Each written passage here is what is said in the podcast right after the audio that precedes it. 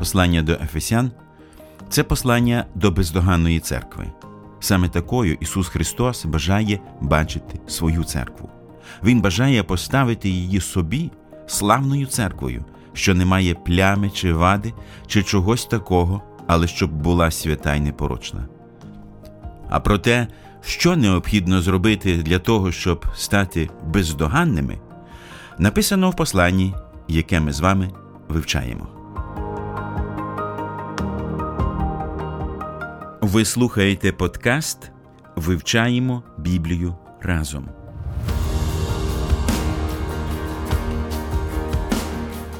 Щирі вітання всім, хто налаштував свої серця на слухання Божого Слова.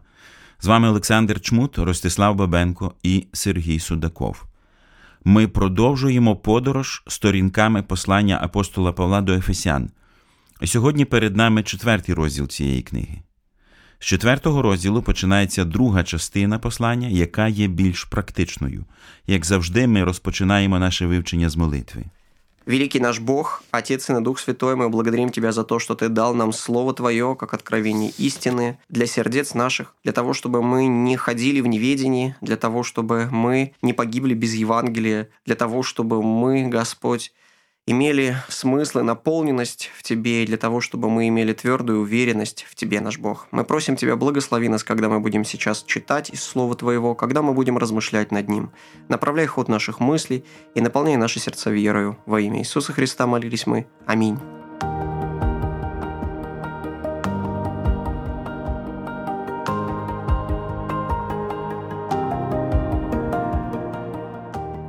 Мы подошли наконец-то к четвертой главе. Наконец-то, я думаю, многие наши слушатели скажут, мы получим какие-то практические, конкретные да, вот, пожелания от апостола Павла. В чем основная идея того отрывка, который мы сегодня будем изучать? Немножко вот структуру, конструкцию, цели, темы, задачи. Помоги нам разобраться в этом. Совершенно верно. Мы подходим ко второй половине послания к Ефесиным. Как и многие другие послания апостола Павла, Павел излагает материал, конструируя его в две части. В первой части он излагает теорию, во второй части он излагает практику. Мы понимаем, что эти два элемента совершенно необходимы. Без этих двух элементов невозможно адекватное наше человеческое бытийствование. Когда мы не знаем, что нам делать, а это вопрос теории, то мы не можем это адекватно применить или воплотить. Когда у нас нет теории, мы на самом деле находимся в неведении и действуем наугад. С другой стороны, когда у нас есть только теория без практического применения, это тоже абсолютно и совершенно бесполезно. Поэтому апостол Павел, зная об этой особенности, что мы должны знать и теорию, и воплощать практику, излагает в своих посланиях материал в двух частях. В начале – предоставляя нам серьезное, высокое, твердое богословие, теорию. А затем, переходя к практическим вопросам нашей жизни и нашего благочестия. Конечно, даже когда мы говорим о теории, о высоком богословии, которое излагает апостол Павел, это не значит, что оно совершенно непрактично. Напротив, читая первые три главы, мы видели, как наши сердца зажигаются верой, мы видели, как наши сердца переживают восторг от великого замысла Божьего, как наши сердца сокрушаются от осознания греховности, которую рисует перед нашими глазами апостол Павел, как наши сердца наполняются утешением, видя, какая великая любовь и благодать дана нам, как наши сердца стремятся любить наших братьев и сестер, которые стали с нами одно во Христе Иисусе. Таким образом, конечно же, это не вопросы вот абсолютно-абсолютно сухой теории. Но, тем не менее, там нету таких призывов, которые бы сказали нам «делай так», «поступай следующим образом» и так далее. Обычно Павел именно во второй части своих посланий призывает нас к конкретным действиям. Так, например, он делит послание к римлянам, первые 11 глав повествуя нам о высоком богословии, а с 12 главы говоря нам о практике. Также он поступает здесь, в послании к Ефесской церкви, где первые три главы говорит о богословии, а начиная с четвертой до конца говорит нам о практических вопросах. Интересно, что эту идею отразили пуритане в XVI веке, когда они составляли Вестминстерский катехизис, то они задали вопрос, чему главным образом учит нас Священное Писание. И они ответили так. Священное Писание учит нас прежде всего тому, во что нам следует верить относительно Бога и чему нам следует повиноваться. Именно отсюда произошла идея говорить не только о теории богословия, но и о практике, этике. Таким образом, четвертая глава перед взором читателя и перед взором наших слушателей открывает не что иное, как вопросы этики. Павел начинает с простых этических призывов. Сегодняшний в этой передаче отрывок, который мы будем читать, охватывает первые 16 стихов 4 главы. Чему же эти 16 стихов посвящены? Они посвящены идее единства, которое мы имеем. Это вы помните, как Павел движется с самого начала. Он развивает мысль таким образом. Он говорит, что лично я, лично каждый из верующих имеет всякое духовное богатство на небесах. Потому что, несмотря на то, что мы были грешники, Он по своей великой любви спас нас. И спас Он нас не как одиночек, а соединяя нас друг с другом в одно тело. Так что теперь церковь становится местом Божьей премудрости и сиянием Божьего Евангелия. Итак, начинает он четвертую главу, поскольку мы имеем это единство между собою, так будем же хранить это единство. Итак, наш сегодняшний отрывок, стихи с 1 по 16, делится на две простые части. Первые шесть стихов обосновывают единство, которое мы имеем в церкви во Христе Иисусе. Стихи с 7 по 16 показывает, как это единство Господь сохраняет, поддерживает и как делает нас соучастниками в сохранении единства. Итак, вначале речь идет о основании единства, а потом о сохранении единства. І тепер ми почнемо читати цю практичну частину послання до Ефесян. Ось якими словами починається четвертий розділ. Отож, благаю вас, я, в'язень у Господі, щоб ви поводилися гідно покликання, що до нього покликано вас, зо всякою покорою та лагідністю, з довготерпінням, у любові, терплячи один одного, пильнуючи зберігати єдність духа в союзі миру. Я прочитав перших три вірші. Я вижу, что апостол Павел снова говорит, «Итак, я узник в Господе». Почему Павел опять упоминает о своих узах? Апостол Павел снова упоминает о своих узах, потому что он показывает, какое большое значение для него имеет единство. Ведь он упоминал об узах трижды. Во-первых, он говорил mm-hmm. о том, что он является по воле Божьей апостолом Иисуса Христа – он фактически послан им и является его собственностью. Здесь можно сказать, что узы упоминаются косвенным образом. Затем уже прямым текстом он говорит об узах, когда повествует о Евангелии. Третья глава, первые стихи. «Для этого я, Павел, сделался узником». И он говорит, что он сделался узником ради Евангелия. И теперь мы видим, что он узник в Господе, который призывает нас к единству. Итак, он говорит, что он узник ради Евангелия и узник, призывающий нас к единству. Что это значит? Это значит, что апостол Павел говорит, что Евангелие обладает настолько могущественно спасающей силой, что буквально ничто, кроме Евангелия, спасти нас не может. А оно же реальная действенная сила к спасению людей. Нет другого пути у человека спасаться, кроме как спасаться Христом, возвещаемым в Евангелии.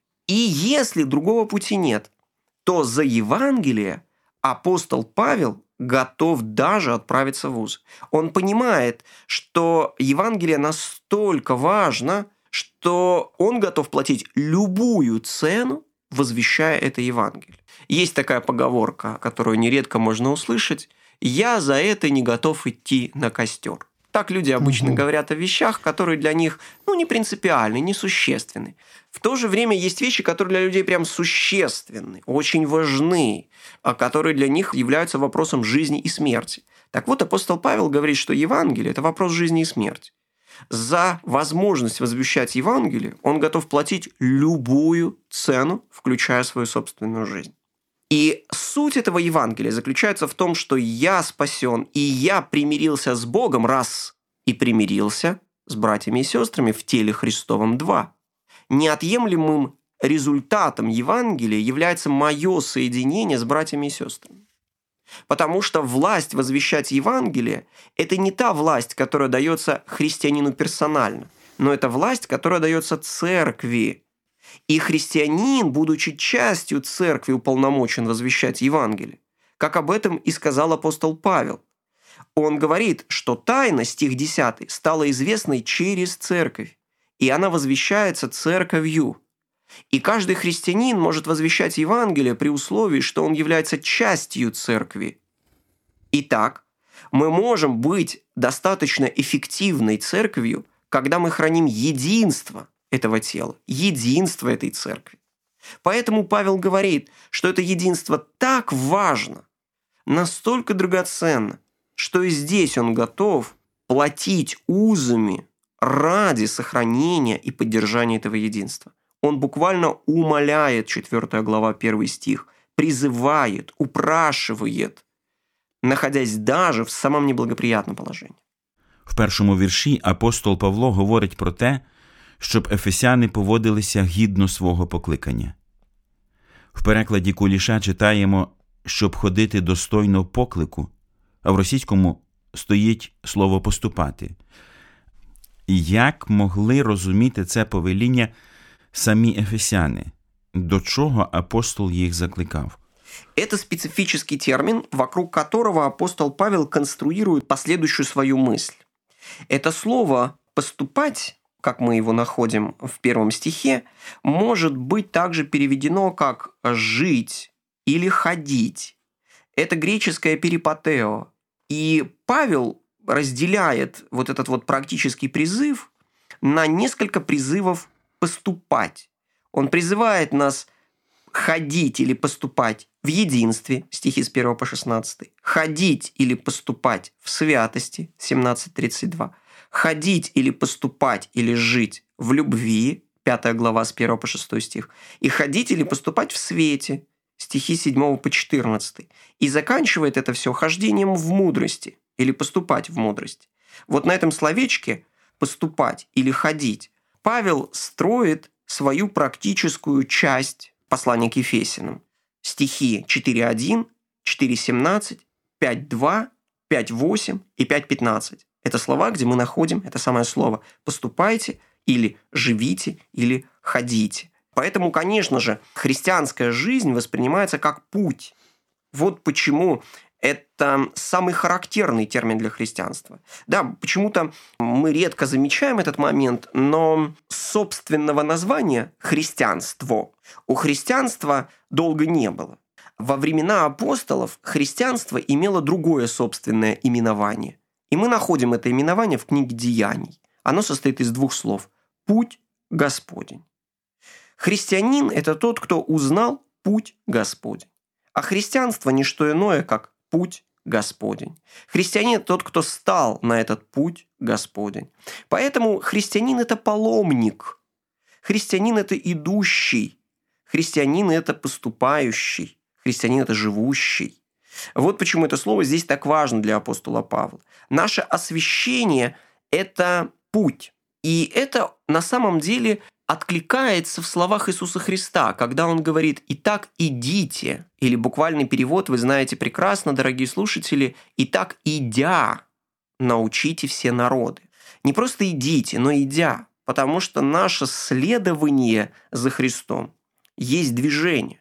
Иисус говорит, человек пусть оставит своего отца и мать и последует за мной. Христос говорит, возьмите крест и идите за мной вот это христианское жизнепроживание не есть статусность, не есть просто статичное положение, но есть динамика, движение, путь, хождение вслед за Христом. Вот почему, например, богослов 20 века, известный пастор Дитрих Бонхофер, одну из своих книг назвал «Хождение вслед», потому что он пытался показать, что христианство есть не что иное, как движение за Христом – поступь след в след, подобно тому, как мы в детстве, выходя из дома, видели чьи-то следы на снегу и мы стремились попасть своими ножками в эти следы человека, который прошел этим путем до нас. Мы идем за Христом, мы идем вместе с Ним, мы идем осененные Его благодатью. И в этом пути мы идем в единстве 1.16, в святости 17.32, в любви 5.1.6, в свете 5.7.14 і в мудрості 5.15.6.9. Ви знали про це, друзі? Що християнами послідовники Христа почали називатися не від самого початку. Виявляється, що на початку це були люди, які стали на правильну путь, люди путі або шляху, дороги. Просто поміркуйте над тим, на якій дорозі стоїте ви особисто, куди ця дорога згодом вас приведе. В Слові Божому написано, що бувають путі, що здаються простими, але кінець їх дорога смерті. Це книга приповістей. Ісус Христос про себе сказав: Я путь, істина і життя. Ніхто не приходить до Отця як тільки через мене. Якщо ви стали на цей путь, то ви йдете у вірному напрямку.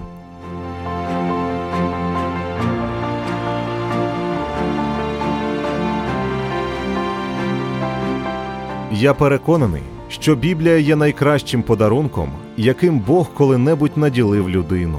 Все найкраще від Спасителя світу передається нам через цю книгу. Авраам Лінкольн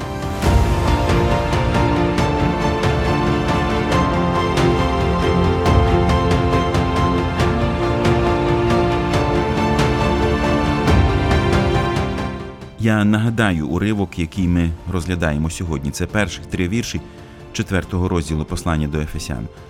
Отож, благаю вас, я в'язень у Господі, щоб ви поводилися гідно покликання, що до нього покликано вас, зо всякою покорою та лагідністю, з довготерпінням, у любові, терпляче один одного, пильнуючи зберігати єдність духа в союзі миру. Мы бы могли рассмотреть этот ряд слов от смиренно-мудрия, кротость, долготерпение.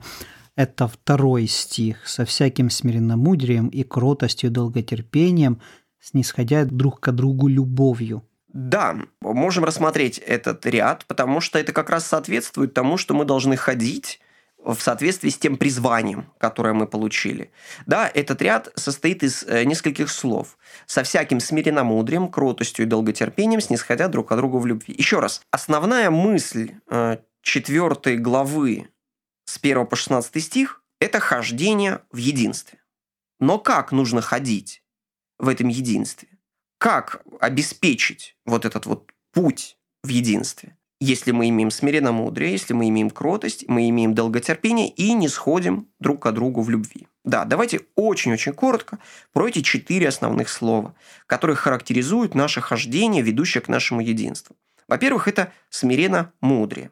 Это не просто смирение, да, но это смирение, которое является на самом деле мудростью. Прям целый ряд комментаторов на протяжении истории считали, что апостол Павел изобрел это слово. Он взял два слова, которые были хорошо известны его читателям и хорошо известны в греко-римской культуре. Это термины смирение и мудрость, и соединил их в одно целое. Зачем же он это сделал? Штука в том, что если мы посмотрим на список добродетелей и пороков внутри греко-римской культуры, то мы будем шокированы тем, что смирение не является для греков и римлян добродетелью. Напротив, смирение всегда воспринималось как порог. Это что-то неадекватное с точки зрения греко-римской культуры. Напротив же, противоположность смирению – это дерзость, это способность идти, несмотря ни на что, это способность к буйству, способность к а, силе, выступить против авторитетов и властей. Вот, вот это почиталось, да, за добродетель. А смирение, которое ставит другого выше себя, смирение, которое не ведет счет своим заслугам, смирение, которое не сравнивает свой вклад с вкладом другого, это казалось чем-то чем глупым. Поэтому Павел и добавляет к слову смирение понятие мудрость. Потому что что есть смирение, как неосознание своего места в глазах Бога? Смирение есть осознание того, кто ты есть в Божьих глазах. и где ты поставлен. Смирение есть не делать больше или меньше того, что отведено Господом. И смирение есть внутренний мир, который не ищет своего, но ставит благо и вклад другого выше себя. И это очень мудро. Вот почему Павел говорит о смиренном мудрее. Конечно же, представьте, если бы в церкви мы не складывали на чаше весов в наших служениях свой вклад и вклад другого, если бы мы искали не собственного благополучия, благополучия другого, если бы мы думали о комфорте, духовном счастье и благополучии наших братьев и сестер больше, чем о своем собственном, то, наверное, наше единство было бы в большей безопасности. Второй момент – это кротость. Кротость – это тихий нрав, это способность не выходить из себя, не раздражаться, не взрываться, не буйствовать. Кротость – это быть молчаливым, когда кто-то повышает голос. Кротость – это способность быть в тени, когда тебя стремятся превознести или похвалить. Кротость – это способность не гордиться собственными заслугами. Представьте, какими были бы мы в единстве церкви, если бы каждый из нас имел кротость, неспешность, спокойствие. Наконец, третье – это долготерпение – не просто терпение, но долготерпение, которое заключается в том, что мы понимаем, что человек может ошибиться не раз, а 5, 7, и даже 77, и даже 7 раз по 7, как говорит Иисус. Представьте, какими были бы наши общины, если бы мы вот так были бы долготерпеливы относительно друг друга и относительно промахов и недочетов друг друга. Наконец, последнее. Снисходя друг к другу в любви. Это значит, что стремление послужить, стремление явить доброту другому стоит выше стремления стяжать эту любовь от другого к себе. Стих третий. Единству духа в союзе мира. Эти вещи будут способствовать сохранению единства. Но почему Павел может призывать нас к смиренно-мудрой, кротости, долготерпению, снисхождению? Откуда в нас это может быть? И Павел чуть раньше нам объяснил. Потому что Христос Иисус в этом сердце Евангелия был смиренно мудрым, был кротким, был долготерпеливым, и он снизошел к нам в любви. Нам стоит всегда читать эти строки, думать о самом нашем Спасителе, потому что он не искал своего, он искал нашего благополучия. Он смирил себя и во всем исполнил волю Отца, отведенную ему. Он был кроток и был молчалив даже, когда его вели на казнь. Он явил невообразимое долготерпение и даже на кресте молил Отца о тех, кто мучил его, говоря «прости им, ибо не ведают, что творят». Наконец он пришел к нам, снизойдя в любви, и снисходил не только к апостолам, прощая их и принимая их снова и снова после всех их огрехов, но он также снисходит и долготерпит к церкви.